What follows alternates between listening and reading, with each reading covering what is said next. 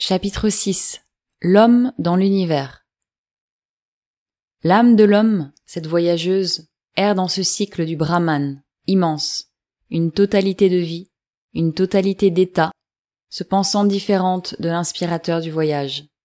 Acceptée par lui, elle atteint son but, l'immortalité. Shvetashvatara Upanishad 1, 6 la révélation progressive d'une grande, transcendante et lumineuse réalité, dont les innombrables relativités de ce monde que nous voyons et des autres mondes que nous ne voyons pas, sont les moyens et les matériaux, les conditions et le champ d'action, semblerait donc être le sens de l'univers. Puisque cet univers a un sens et un but, et n'est ni une illusion futile, ni un accident fortuit. Car le même raisonnement qui nous amène à conclure que l'existence cosmique n'est pas une ruse ni une supercherie du mental, justifie également la conviction qu'il n'est pas une masse aveugle et impuissante d'existence phénoménale, s'accrochant les unes aux autres et se débattant comme elles peuvent dans leurs orbites pour l'éternité, qui n'est pas non plus la formidable création, la terrible impulsion spontanée d'une force ignorante, privée de toute intelligence secrète qui soit consciente de son point de départ et de son but, et guide sa marche et son mouvement. Une existence entièrement consciente d'elle-même, et par conséquent pleinement maîtresse d'elle-même, possède l'être phénoménal où elle est involuée, se réalise dans la forme, se déploie dans l'individu. Cette émergence lumineuse est l'aurore que les premiers Ariens adoraient jadis. Sa perfection accomplie est le pas suprême de Vishnu, embrassant tout l'univers, qu'il percevait comme un œil dont la vision s'étend à travers les cieux les plus purs du mental, car elle existe déjà comme une vérité des choses qui révèle et guide tout, veille sur le monde et pousse l'homme mortel à tenter l'ascension divine d'abord à l'insu de son mental conscient, en suivant la marche générale de la nature, mais, enfin consciemment, par un éveil et un élargissement du soi progressif. L'ascension vers la vie divine est le voyage humain, l'œuvre des œuvres, le sacrifice acceptable. Elle est la seule tâche véritable de l'homme dans le monde et la justification de son existence. Sans elle, il ne serait qu'un insecte rampant parmi d'autres insectes éphémères, sur la surface d'une goutte d'eau et debout, qui a réussi à se former parmi les formidables immensités de l'univers physique. Cette vérité des choses, qui doit surgir des contradictions du monde phénoménal, est décrite comme une béatitude infinie et une existence consciente de soi, partout la même, en toutes choses, en tous les temps et par-delà le temps, consciente d'elle-même derrière tous ces phénomènes, et ne pouvant jamais être complètement exprimée, ou d'aucune façon limitée par leurs vibrations dynamiques les plus intenses, ni par leur plus vaste totalité, car elle existe en soi et son être ne dépend pas de ses manifestations. Il la représente, mais jamais complètement. Il l'indique, mais ne la révèle pas. Elle se révèle seulement à elle-même au cœur de leur forme. L'existence consciente involuée dans la forme en vient, au cours de son évolution, à se connaître par intuition, par une vision et une expérience de soi. Elle devient elle-même dans le monde en se connaissant elle-même, elle se connaît en devenant ce qu'elle est. Ainsi, se possédant elle-même au-dedans, elle partage aussi avec ses formes et ses modes d'être le délice conscient de Satchidananda. Ce devenir de la béatitude existence conscience infinie dans le mental, la vie et le corps, car indépendamment d'eux, elle existe éternellement. Et la transfiguration voulue est l'utilité de l'existence individuelle. Dans l'individu, elle se manifeste par la relation, de même qu'en soi elle existe dans l'identité. L'inconnaissable se connaissant comme Satchidananda est la suprême affirmation du Vedanta, elle contient toutes les autres ou toutes dépendent d'elle. Telle est la seule, la véritable expérience qui subsiste lorsqu'on a rendu compte de toutes les apparences, négativement en éliminant leur forme et leur revêtement, positivement en réduisant leur nom et forme à la vérité constante qu'elles renferment. Que nous recherchions le plein accomplissement de la vie ou sa transcendance, que notre but soit la pureté, le calme et la liberté spirituelle, ou la puissance, la joie et la perfection, Satchidananda est le terme inconnu omniprésent et indispensable que la conscience humaine cherche éternellement, soit dans la connaissance et le sentiment, soit dans la sensation et l'action. L'univers et l'individu sont les deux apparences essentielles en lesquelles descend l'inconnaissable et à travers lesquelles il doit être approché, car les autres agrégats intermédiaires naissent seulement de leurs interactions.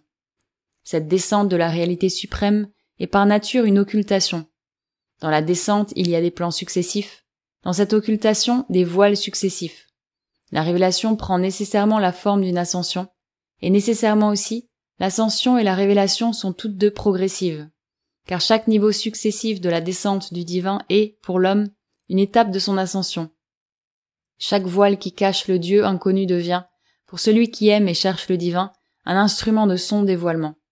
Hors du sommeil rythmique de la nature matérielle inconsciente de l'âme et de l'idée qui maintiennent les activités ordonnées de son énergie, même dans sa transe matérielle muette et puissante, le monde s'efforce vers le rythme plus rapide, plus varié et plus désordonné de la vie qui œuvre à l'extrême limite de la conscience de soi.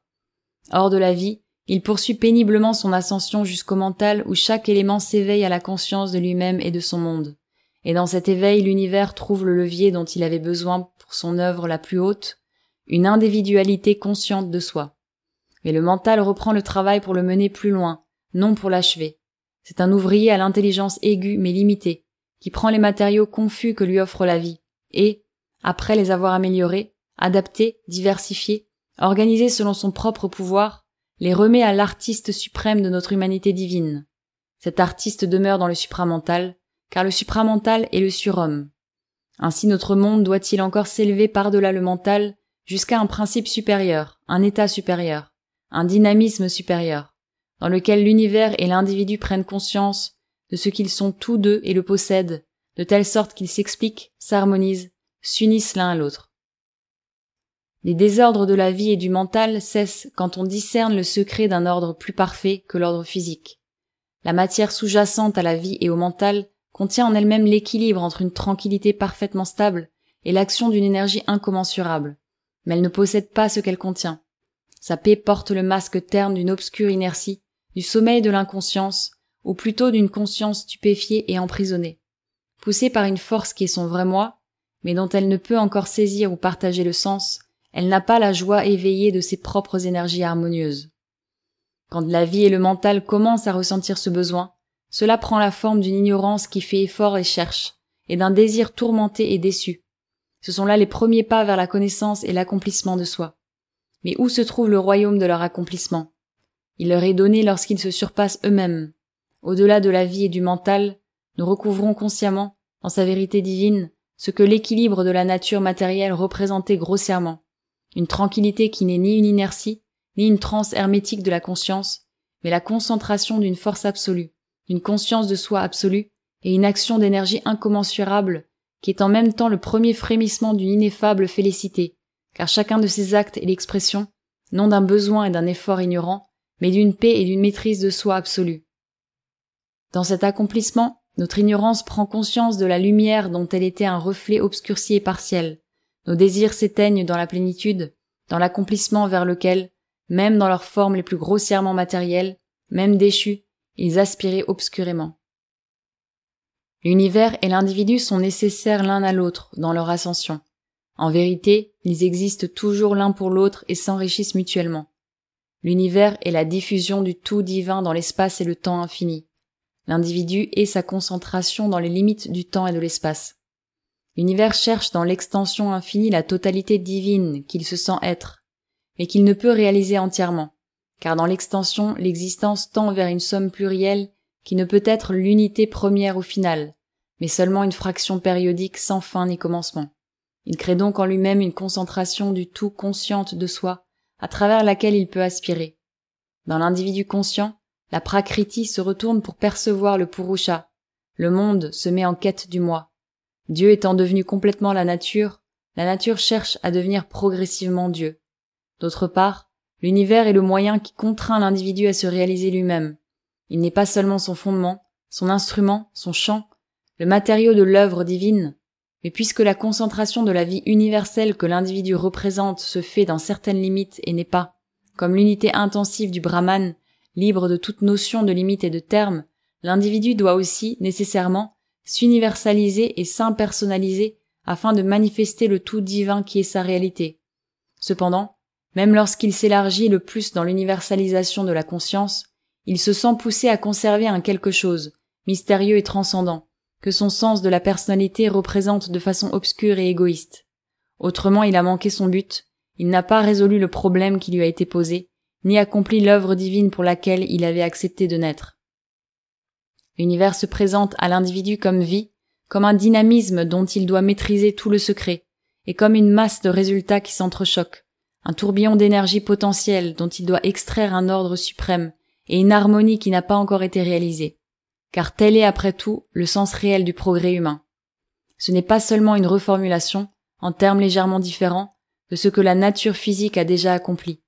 La vie humaine ne saurait avoir non plus pour idéal le simple animal, reproduit sur un échelon mental supérieur. S'il en était ainsi, tout système ou tout ordre assurant un bien-être acceptable et une satisfaction mentale modérée aurait interrompu notre progrès. L'animal se satisfait d'un minimum vital, les dieux se contentent de leur splendeur. Mais l'homme n'aura de cesse qu'il n'ait atteint à quelque bien suprême. Il est le plus grand des êtres vivants parce qu'il est le plus insatisfait, parce que, plus que tout autre, il se sent étouffé par ses limitations. Lui seul, peut-être, est capable d'être saisi d'une frénésie divine pour un lointain idéal. Pour l'esprit de vie, par conséquent, l'individu dans lequel ses possibilités se centralisent est, par excellence, l'homme, le Purusha. C'est le fils de l'homme qui est suprêmement capable d'incarner Dieu. Cet homme est le Manu, le penseur, le Manomaya Purusha, la personne mentale ou l'âme dans le mental des anciens sages. Il n'est pas seulement un mammifère supérieur, mais une âme qui peut concevoir, et dont le corps animal est l'assise dans la matière. Il est le non conscient ou noumen, acceptant et utilisant la forme comme un milieu à travers lequel la personne peut manier la substance. La vie animale émergeant de la matière n'est que le terme inférieur de son existence. La vie de la pensée, des sentiments, de la volonté, des impulsions conscientes, ce que nous appelons globalement le mental et qui cherche à s'emparer de la matière et de ses énergies vitales pour les soumettre à la loi de sa propre transformation progressive, est le terme intermédiaire où il s'établit effectivement.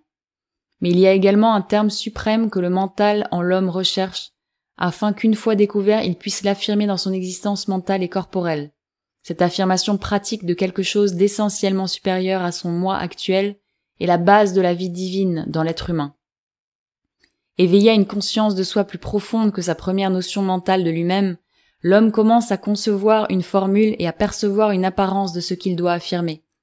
Mais à ses yeux, cela paraît suspendu entre deux négations de soi-même.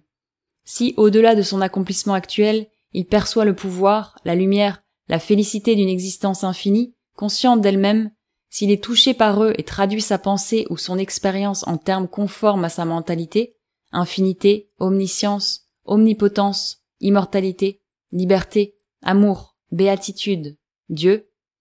Néanmoins ce soleil de sa vision semble briller en une double nuit, une obscurité en dessous, une plus vaste obscurité au-dessus. Car lorsqu'il s'efforce de le connaître parfaitement, cela paraît s'évanouir en quelque chose que pas un seul, ni même l'ensemble de ces termes, ne peut aucunement représenter. Finalement, son mental nie Dieu pour affirmer un au-delà, ou du moins il semble trouver un Dieu qui se transcende lui-même et se refuse à toutes nos conceptions. Dans le monde également, en lui-même et autour de lui, l'homme se heurte toujours aux opposés de ce qu'il affirme. La mort est son éternelle compagne, la limitation assiège son être et son expérience, l'erreur, l'inconscience, la faiblesse, l'inertie, le chagrin, la douleur, le mal opprime constamment son effort. Tout cela le conduit encore à nier Dieu, ou, tout au moins, à penser que le divin se nie lui-même ou se cache sous un aspect ou un effet étranger à sa réalité véritable et éternelle. Les termes de cette négation ne sont pas, comme ceux de la négation première et plus insaisissable, impossibles à concevoir et, par suite, naturellement mystérieux, inconnaissables pour le mental humain. Au contraire, ils paraissent connaissables, connus, définis, et pourtant mystérieux. L'homme ne sait pas ce qu'ils sont, pourquoi ils existent, comment ils en sont venus à exister. Il voit leur processus, la façon dont ils l'affectent et lui apparaissent, mais il ne peut sonder leur réalité essentielle. Peut-être sont-ils insondables, peut-être sont-ils eux aussi inconnaissables en leur essence. Il se peut même qu'ils n'aient aucune réalité essentielle, qu'ils soient une illusion, un non-être, asat. La négation supérieure nous apparaît parfois comme un néant, une non-existence. Cette négation inférieure pourrait bien être aussi, dans son essence, un néant, une non-existence. Mais de même que nous avons refusé de fuir la difficulté que nous posait l'assat supérieur, de même nous y refusons-nous pour cette assat inférieure. En niant complètement sa réalité ou en cherchant un moyen de lui échapper, comme à une simple illusion désastreuse, nous écartons le problème et nous nous détournons de notre tâche. Pour la vie, ces choses qui semblent nier Dieu, être les opposés de Satchidananda, sont réelles, même si elles s'avèrent temporaires. Ces choses et leurs contraires, bien, connaissance, joie, plaisir, vie, survie, force, pouvoir, croissance, sont les matériaux mêmes de son action. En vérité, il est probable qu'elles sont le résultat ou plutôt l'accompagnement inséparable, non d'une illusion, mais d'une relation fausse.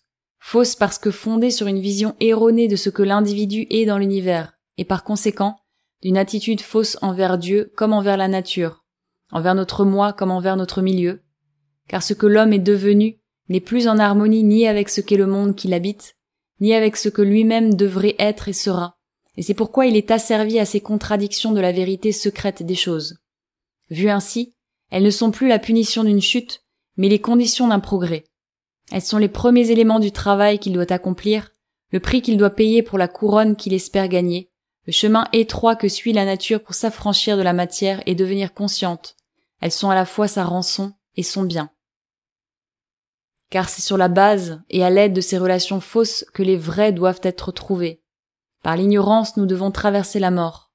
Le Veda lui aussi évoque, de façon cryptique, ces énergies pareilles à des femmes aux impulsions perverties, fourvoyées, qui font souffrir leur seigneur et que pourtant, malgré leur fausseté et leur malheur, construisent finalement cette vaste vérité. La vérité qui est béatitude. Ce n'est donc pas quand il aura extirpé de lui-même le mal de la nature par un acte de chirurgie morale, ou se sera séparé de la vie dans un recul d'horreur, mais quand il aura changé la mort en une vie plus parfaite, quand il aura soulevé les petites choses de la limitation humaine jusqu'aux grandes choses de l'immensité divine, quand il aura transformé la souffrance en béatitude, converti le mal en son propre bien, traduit l'erreur et le mensonge en leur vérité secrète, que le sacrifice sera accompli, le voyage achevé, et que le ciel et la terre, devenus égaux, s'uniront dans la béatitude du suprême. Mais comment de tels contraires peuvent-ils se muer l'un dans l'autre? Par quelle alchimie ce plomb de la mortalité sera-t-il changé en l'or de l'être divin?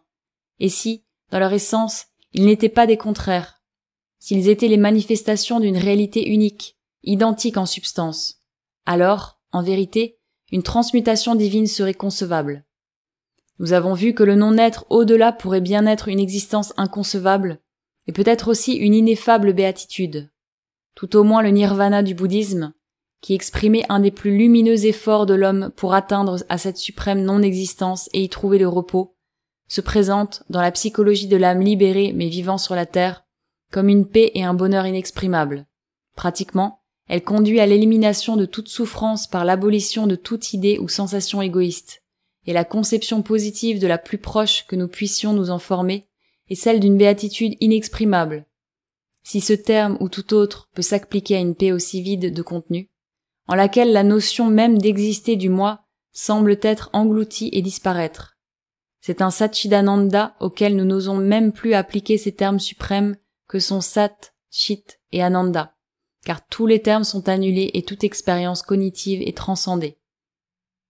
D'autre part, puisque tout est une réalité unique, nous avons avancé la suggestion que cette négation inférieure, elle aussi, cette autre contradiction ou non-existence de Satchidananda n'est autre que Satchidananda lui-même.